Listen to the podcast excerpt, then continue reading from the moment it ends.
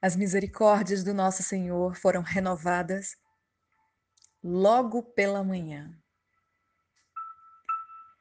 Um novo dia. E se você abrir o seu coração, minha querida, para ouvir e obedecer a Deus, você poderá desfrutar desta bênção sem par. Tenha fé em Deus. Confie no Senhor. Entrega o teu caminho ao Senhor. E confie nele. Aguarde. Minha querida, hoje eu quero falar sobre algo que que devemos trazer à memória, memórias talvez de esperança. Mas mais que isso, hoje eu quero falar com você sobre a justiça de Deus. Ela nasce sobre a injustiça. Traga à memória as promessas de Deus ao seu respeito. Viva um dia de cada vez, mudando e restaurando o que é preciso hoje. Se fortaleça na palavra, minha querida, plantando as sementes certas, porque elas tocarão o seu futuro. E além delas tocarem o seu futuro, elas te qualificarão para viver o novo que está por vir.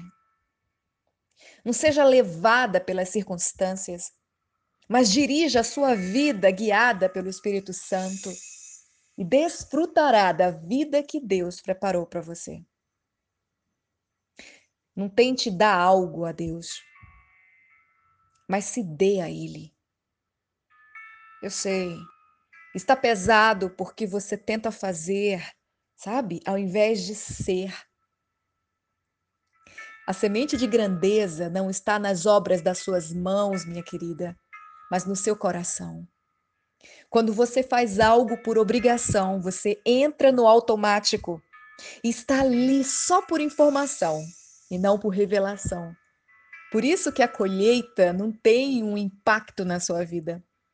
Se não for você, não entregue, não faça. É vazio, sem valor. Aprenda a ser o altar que ele quer receber. Se entregue sem reservas e acredite, tudo que fará a partir de você será transformador. A justiça de Deus nasce sobre a injustiça. Então não ande preocupada, porque ele está no controle. Guarda seu coração, minha querida, para que não se desvie.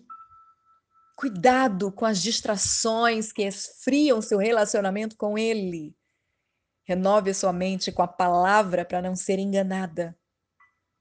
São dias de rompimento no meio dessa pressão, os quais trarão à luz muitos fiéis e revelarão muitos infiéis também.